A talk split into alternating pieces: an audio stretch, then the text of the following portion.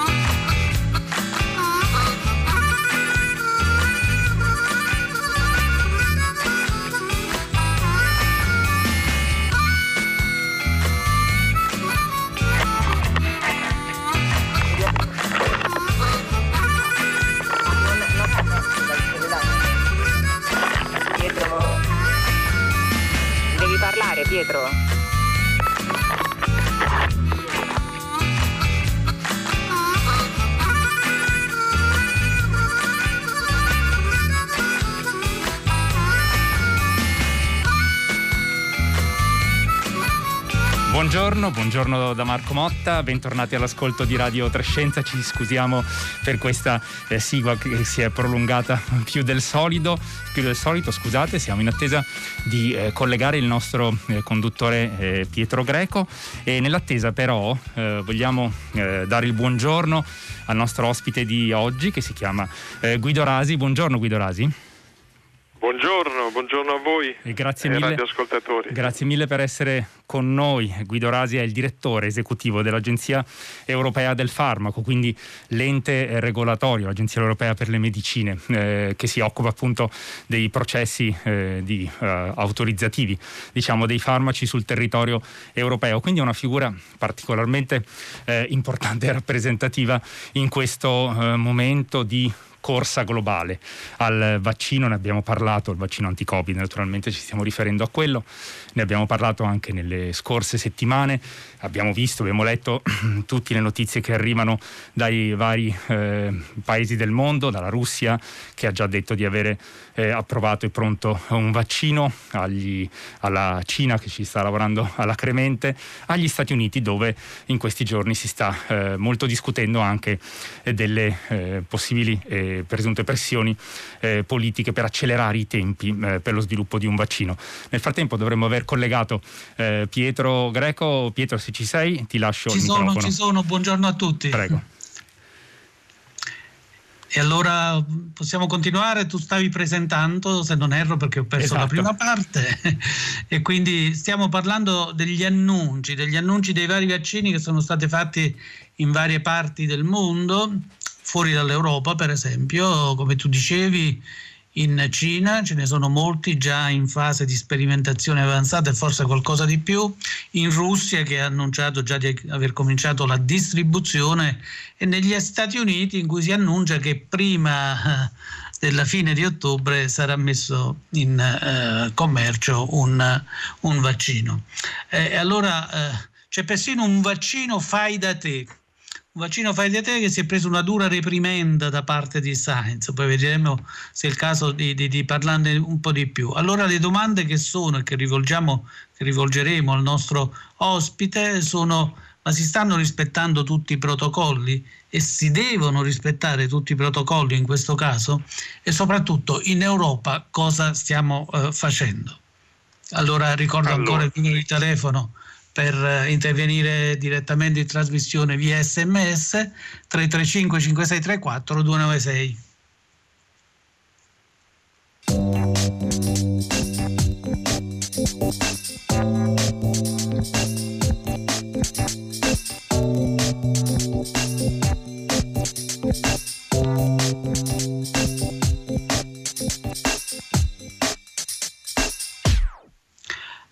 Ecco, allora gli annunci dei vaccini in Europa e fuori dall'Europa. Per adesso sono fuori dall'Europa. Ne parliamo con Guido Rasi, ricordo ancora direttore dell'Agenzia Europea del Farmaco. Buongiorno Guido Rasi. Buongiorno, buongiorno a voi. Allora, intanto ci scusiamo per tutti questi disagi e, e, e, le volevamo chiedere appunto un giudizio su questi annunci che vengono da fuori dal, dall'Europa. Qual è la sua valutazione? Ma la mia valutazione è quella che viene dal contatto continuo e diretto con i colleghi regolatori eh, di tutto il mondo, inclusi quelli russi e quelli americani e cinesi. Eh, in realtà gli annunci sono sempre un po' una uh, così, uh, interpretazione mediatica della realtà, eh, mediatica, politica o, o, o come si voglia definirla. Eh, la realtà è che i vaccini stanno progredendo in maniera molto spedita, ce ne sono molti di promettenti.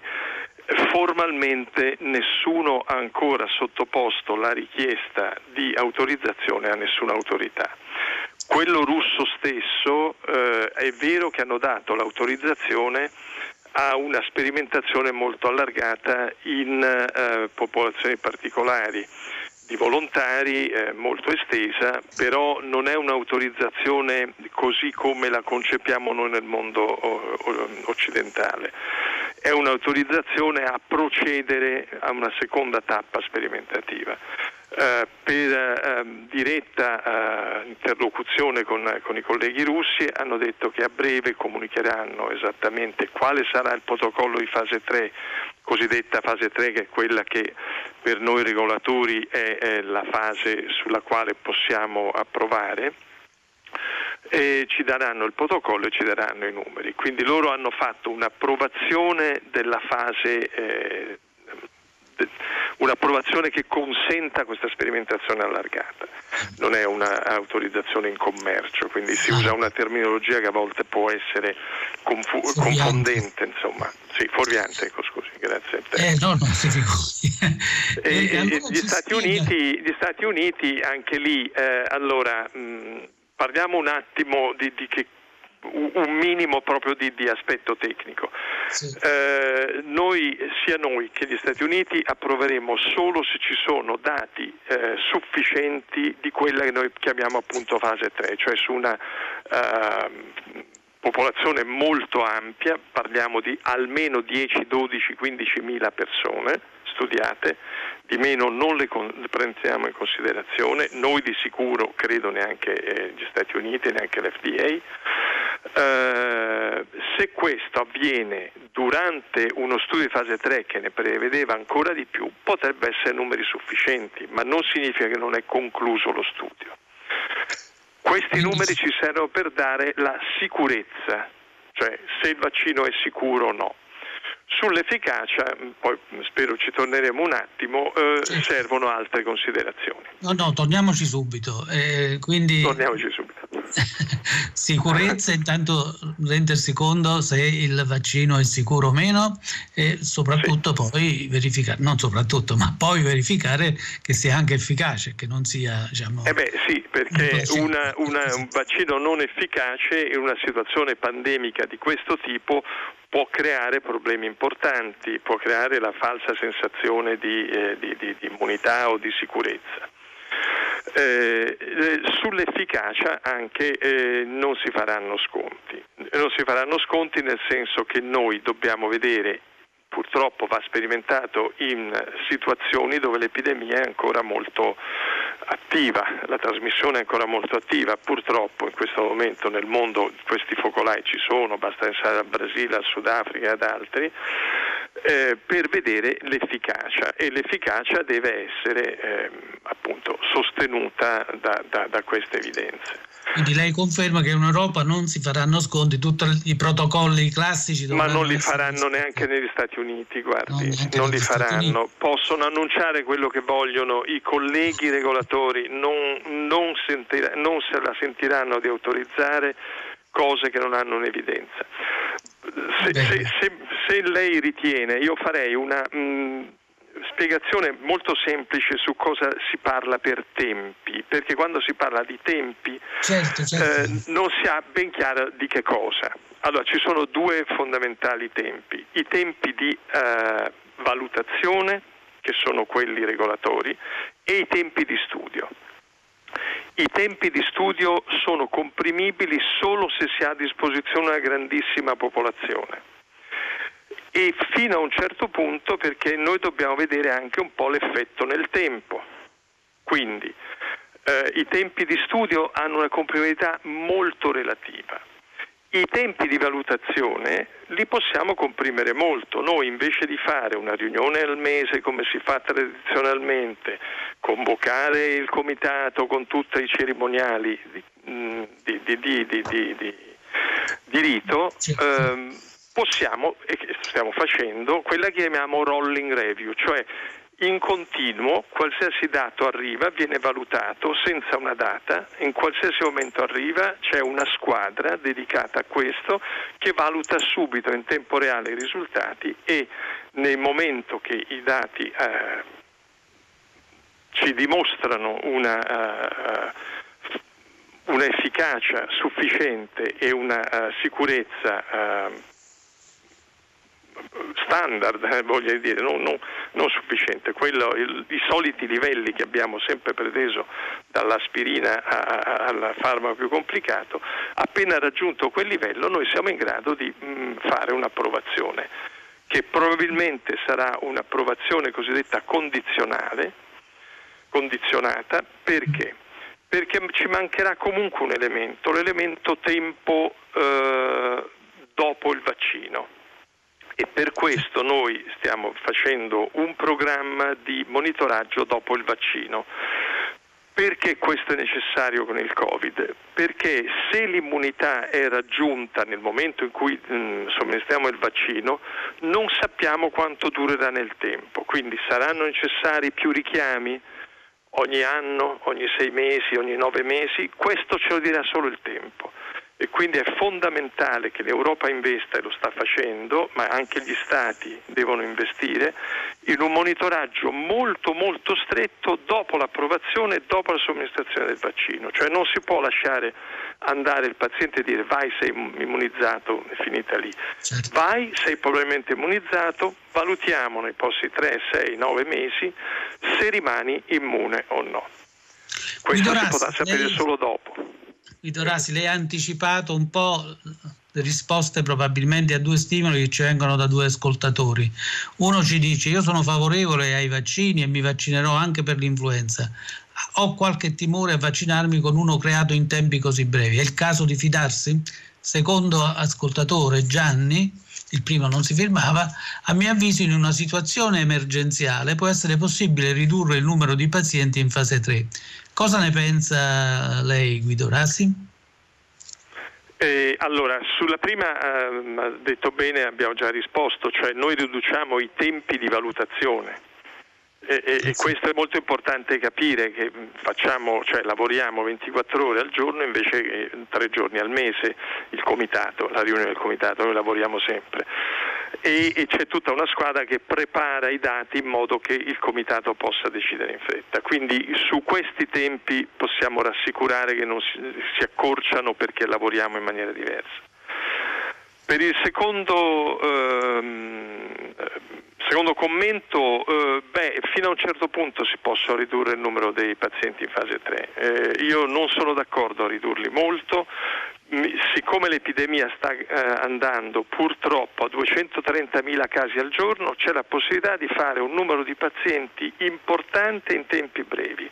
Questo stiamo eh, facendo capire alle, ai produttori, devo dire per ora non abbiamo nessuna resistenza, sembrano aver capito la serietà delle cose, quindi non c'è bisogno di ridurre il numero dei pazienti da osservare quello che potremmo dover ridurre è il tempo di osservazione dell'immunità, ma quello, quello lo possiamo recuperare dopo.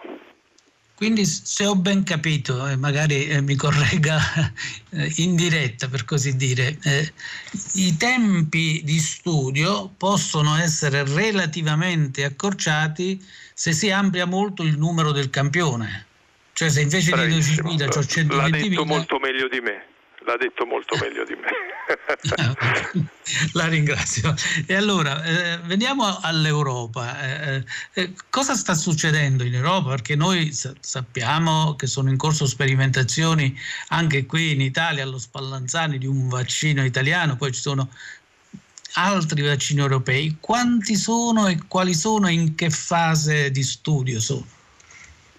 Guardi, eh, qualsiasi numero gli dico verrà eh, smentito dopo qualche ora.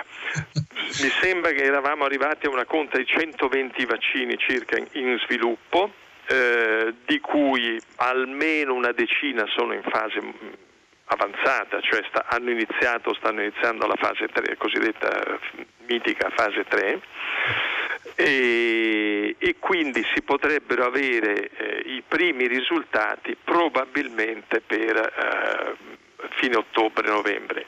Se questi risultati saranno regolatoriamente sufficienti o no, eh, questo glielo diremo appena, appena ci riportano sul tavolo.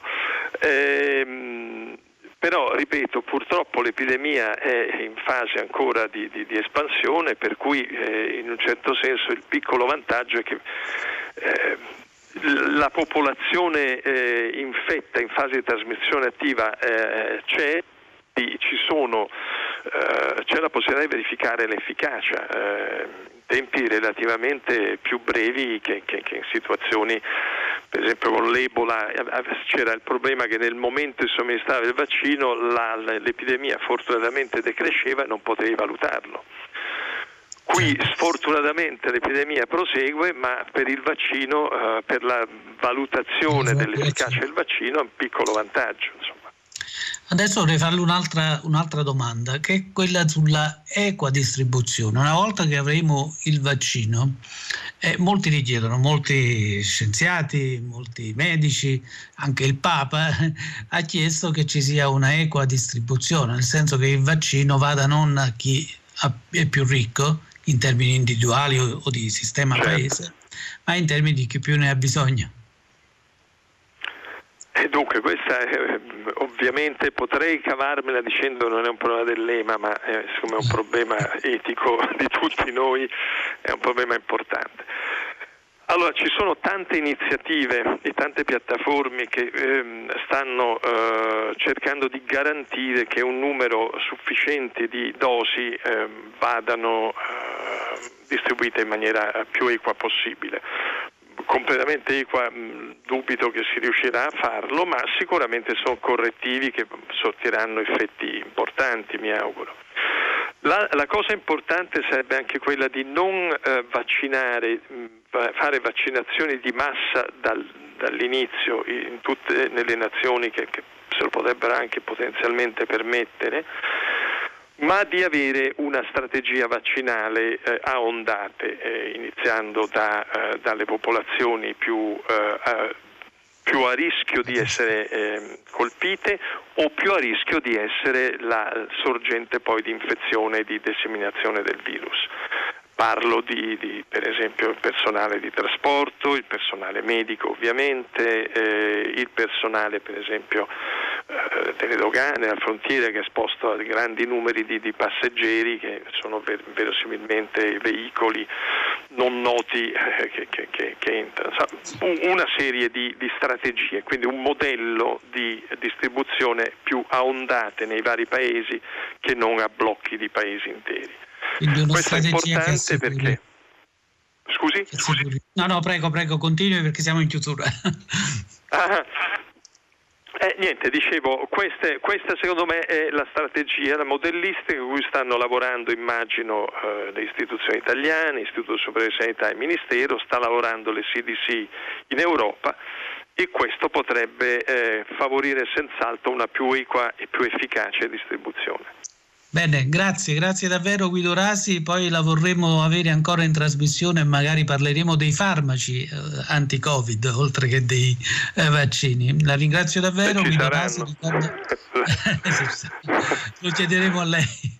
Eh, Guido Rasi, appunto direttore dell'Agenzia Europea del Farmaco e ricordo ancora il numero di telefono per continuare a intervenire via sms in trasmissione 33556 34296.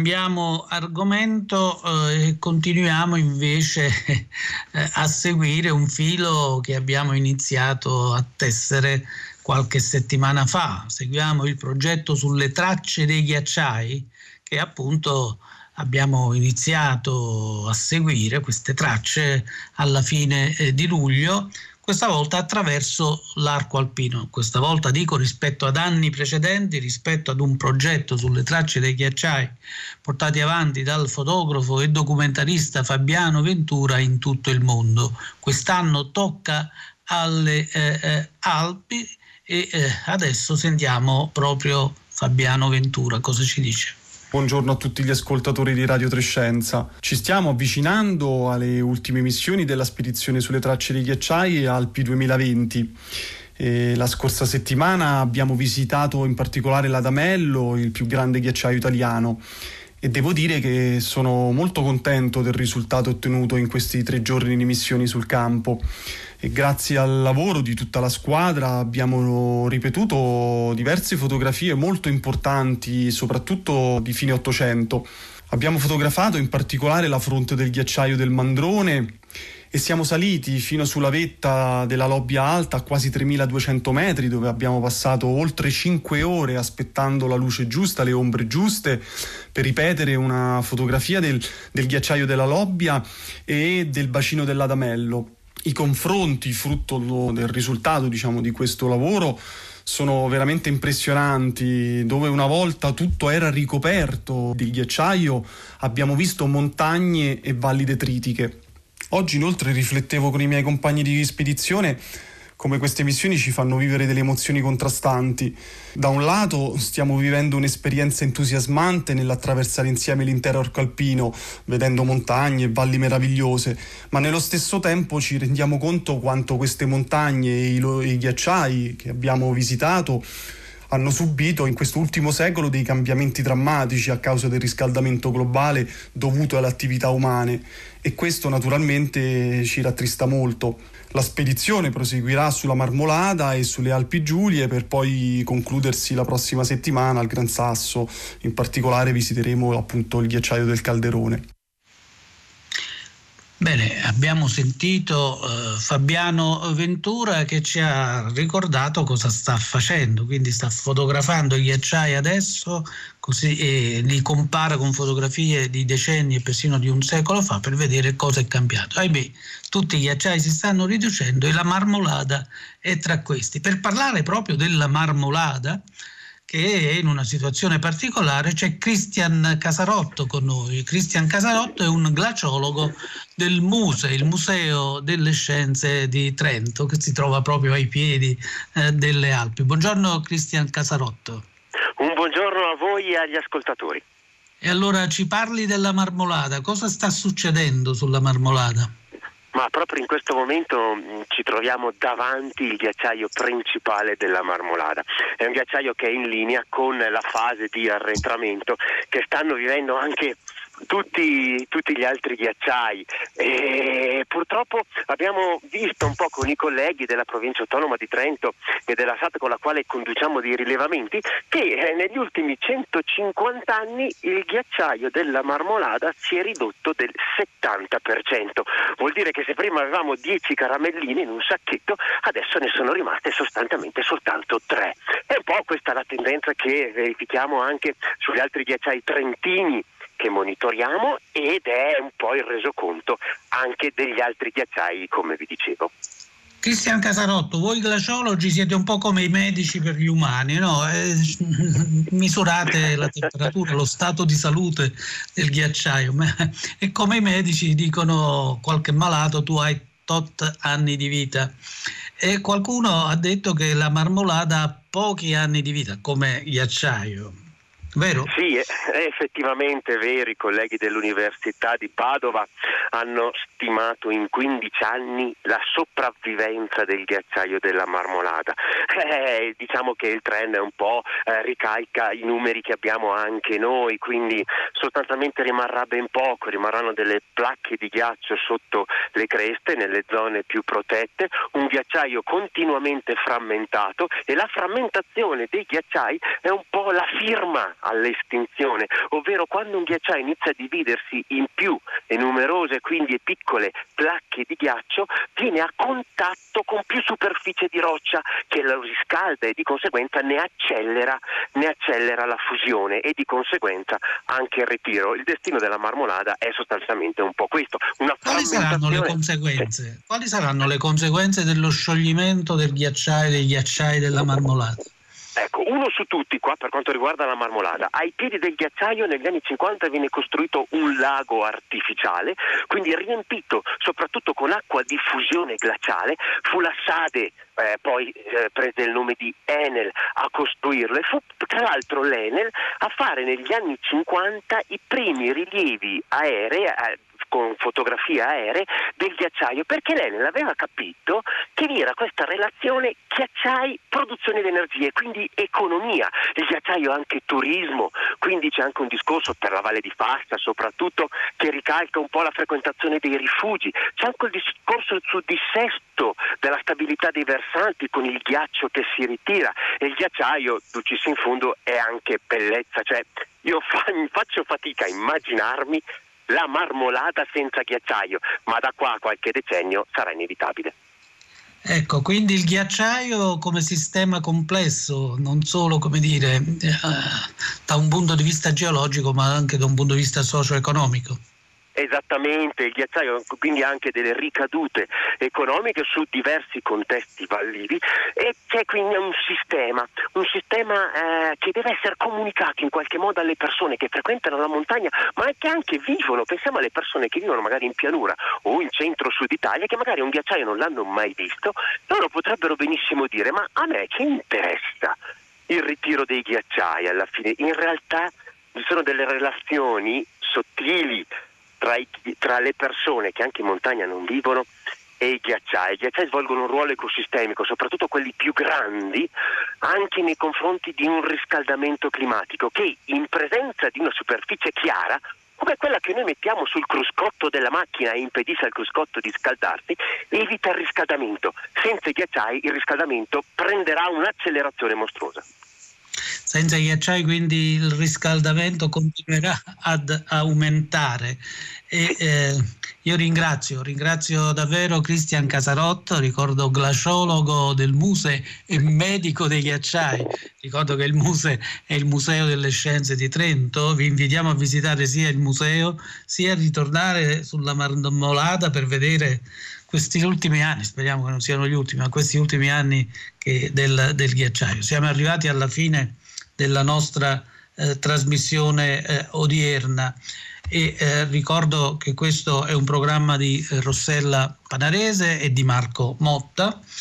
Eh, eh, in regia abbiamo Giulia Nucci, oltre allo stesso Marco Motta, in, il tecnico alla console Simone D'Arrigo, in redazione Roberta Fulci e Paolo Conte. A tutti un sentito ringraziamento e adesso la linea passa al concerto del mattino.